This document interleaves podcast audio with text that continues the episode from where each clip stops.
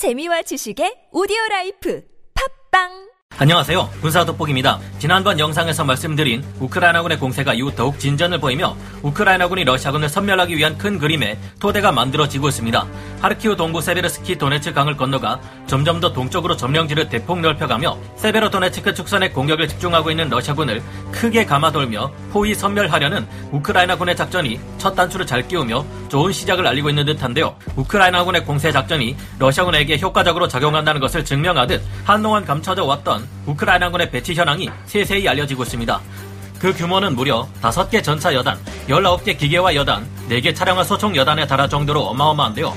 지난번 말씀드렸던 전황보고 이후 우크라이나군은 공세 병력을 동원하여 하르키우 동부 주요 도시들을 대거 탈환해 그동안 너무나 큰 고통에 시달려왔던 주민들을 구해냈으며 당장이라도 세베르스키 도네츠강 상류를 넘어가 러시아군의 생명줄을 노리는 포위망을 형성하려는 움직임을 배후에서 보이기 시작했습니다. 하르키우에서는 러시아 최강의 전차로 알려진 T-90M 전차가 있는 전차 부대마저 우크라이나군의 공세에 의해 괴멸에 이르는 피해를 입었다는 말이 나오고 있으며 원래 이지움 축선에 투입하려던 러시아군의 19개에서 22개 대대 전술단 병력이 이지움을 포기하고 급히 우크라이나군의 공세를 방어하기 위해 투입을 준비하고 있을 정도인데요. 게다가 이들 공세 전력은 빙산의 일각으로 보일 만큼 엄청난 규모의 우크라이나군 배치 현황이 파악되고 있습니다. 본격적으로 탄력을 받기 시작한 돈바스 전장에서의 우크라이나군 상황에 대해 알아보겠습니다. 전문가는 아니지만 해당 분야의 정보를 조사 정리했습니다. 본의 아니게 틀린 부분이 있을 수 있다는 점 양해해 주시면 감사하겠습니다. 하르키우 동북부 지역의 러시아군이 국경 바깥 러시아 본토로 쫓겨날 상황에 처해 있습니다. 지난 주말인 5월 7일에서 8일 동안 우크라이나군은 강력한 공세 부대를 투입해 크게 하르키우 북부 지역과 동북부 지역 두 개 방향으로 공세를 퍼부었는데요.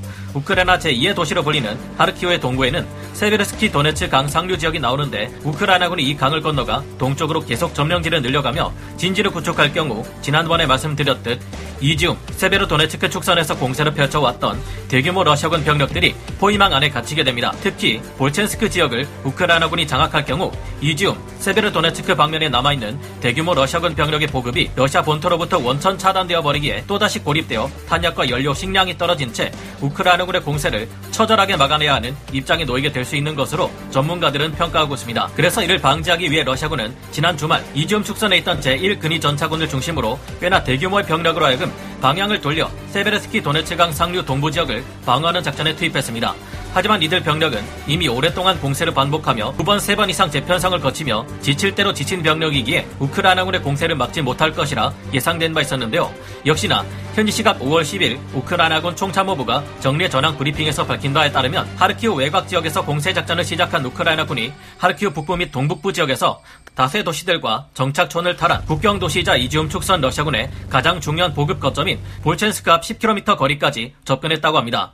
하르키우 북부 방면을 향한 우크라이나군은 하르키우시 외곽선에서 국경선까지 약 20km 지역 안에서 러시아군을 몰아냈을 뿐만 아니라 국경 인근의 마을들을 수복하는 과정에서 하르키우시를 무차별 포격해왔던 러시아군의 곡사포병들 대다수를 국경 밖으로 밀어내는데 성공했다고 하는데요. 이 덕분에 이제 하르키우시의 시민들은 정말 오랜만에 약간이나마 마음을 놓을 수 있게 된 듯합니다.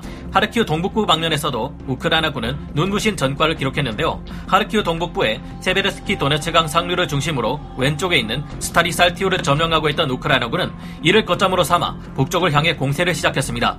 이번 공세를 통해 우크라이나군은 단 하루 만에 바이라, 자물리프카, 베르키니 살티브는 물론 루비즈네까지 탈환해냈는데요. 이는 굉장히 중요한 전과인데 루비즈네 위쪽에 세베르스키 도네츠강 상류는 강의 폭이 급격히 좁아지는 퇴적 지형이라 별도의 큰 도하 장비가 없어도 강 건너 편으로 넘어갈 수 있는 지역들이 존재하기 때문입니다. 조만간 우크라이나군이 강을 넘어서 볼첸스크를 탈환할 경우 이지움 축선과 세베르 도네츠크 축선의 러시아군 부대들은 살아서 돌아갈 수 없을 것이라는 우크라이나 측의 경고대로 날이 갈수록 넓어지는 우크라이나군의 포위망 안에 갇혀 섬멸될 위기에 처하게 될 듯합니다. 현재 이 지역을 지키고 있는 러시아군 부대들이 많이 지쳐있는 패잔병들입니다. 하르키우 국경 지역의 러시아군이 19개에서 22개 대대 전술단을 투입시킬 준비를 하고 있지만 현재 러시아군의 많은 대대 전술단 병력들의 경우 말만 대대 전술단이지 병력의 수가 급감해 제대로 된 전력을 갖추고 있는 것들이 많지 않다고 미 국방부에서 평가할 정도인데요. 이에 비해 앞으로 닥쳐올 우크라이나군의 진짜 주력 공세부대 규모는 어마어마한 수준입니다. 현재 우크라이나 동부 전선에는 우선 3개의 전차 여단이 있는데 슬로비안스크에 주둔하고 있는 제3전차 여단과 제4전차 여단 그리고 세베로 도네츠크에 주둔하고 있는 제17전차 여단이 그들입니다. 제3, 제4전차 여단의 경우 대부분 전력이 전차로 채워져 있는 강력한 공세부대로 각각 3개 전차대대를 보유하고 있는데요. 제17전차 여단의 경우 3개 전차대대와 1개 기계화 부대, 그리고 다연장 로켓 등 화력 지원 세력까지 보유하고 있습니다. 그리고 그 외에도 1개 전차대대와 3개 장갑차 대대로 이루어진 수많은 기계화 부대들이 전차 여단을 보좌하고 있는데요. 최근 포파나야에서 물러나 재정비를 진행 중인 제24 기계화 여단이 바흐무트 지역에서 전력을 회복시키고 있으며 포파나야 지역에서 러시아군이 더 진격할 수 없도록 제30 기계화 여단이 버티고 있습니다.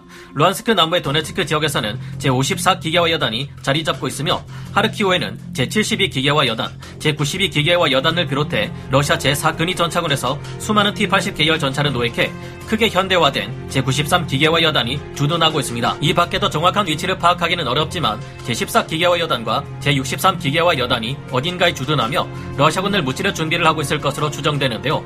우크라이나 남부 전선에도 4개 기계화 여단이 러시아군을 상대하고 있습니다.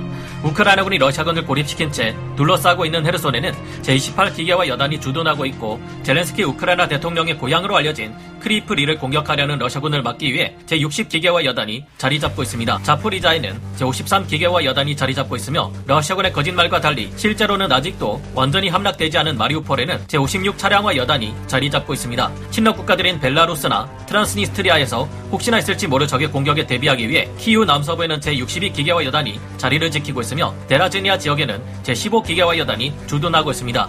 현재 알려지기로는 제5 전차 여단이 오데사에 주둔 중인 것으로 알려져 있지만 사실상 이제 흑해함대 상륙 작전은 불가능해진 상황이라 이들은 헤르손에 배치될 예정인 것으로 짐작되며 이미 배치되어 있을 수도 있겠는데요. 우크라이나 북부 체르니히우는 우크라이나의 강력한 전차 여단인 제1 전차 여단이 주둔해 지키고 있습니다. 그리고 이 밖에도 아직 확인되지 않은 예비 부대들이 많이 있습니다. 제33, 제61, 제62, 제66 기계화 여단을 비롯해 제11 차량화 소총 여단이 어딘가에 주둔하고 있을 것으로 추정되는데요. 이 밖에 제57 차량화 소총 여단이 크로피브니츠키에 주둔하고 있으며 제58 차량화 소총 여단은 북부 전선의 수미에 제59 차량화 소총 여단은 하이신에 주둔하고 있는 것으로 확인되었습니다. 그야말로 엄청나게 불안한 전력들을 우크라이나군에서 확인할 수 있지만 이들 외에도 우크라이나에는 미국과 나토로부터 수많은 구설현제 무기, 서방제 무기까지 지원될 계획이기에 러시아군이 이 전쟁에서 승리할 가능성은 사실상 이제는 없다고 봐야 할 겁니다.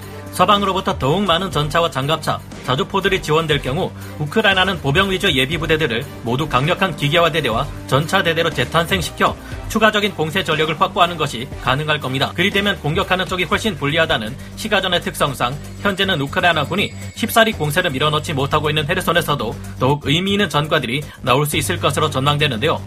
현재 제공권에서도 우크라이나 공군이 러시아 공군에 비해 유리한 상황을 만들어내는 기적이 일어나고 있지만 제공권을 한 번 잃으면 지상군의 우위에도 큰 타격이 발생할 수 있는 만큼 우크라이나에 더 많은 전투기와 공격기 지원이 이루어져야 할 것 같다는 생각도 듭니다. 가능성은 낮지만 인류의 한 사람으로서 푸틴이 러시아 전 국민을 전쟁터에 밀어넣는 국가 총동원을 시행하지 않고 전쟁을 그만둘 수 있기를 언제나처럼 희망해 봅니다. 오늘 군사 돋보기 역사 마치고요. 다음 시간에 다시 돌아오겠습니다. 감사합니다. 영상을 재밌게 보셨다면 구독, 좋아요, 알림 설정 부탁드리겠습니다.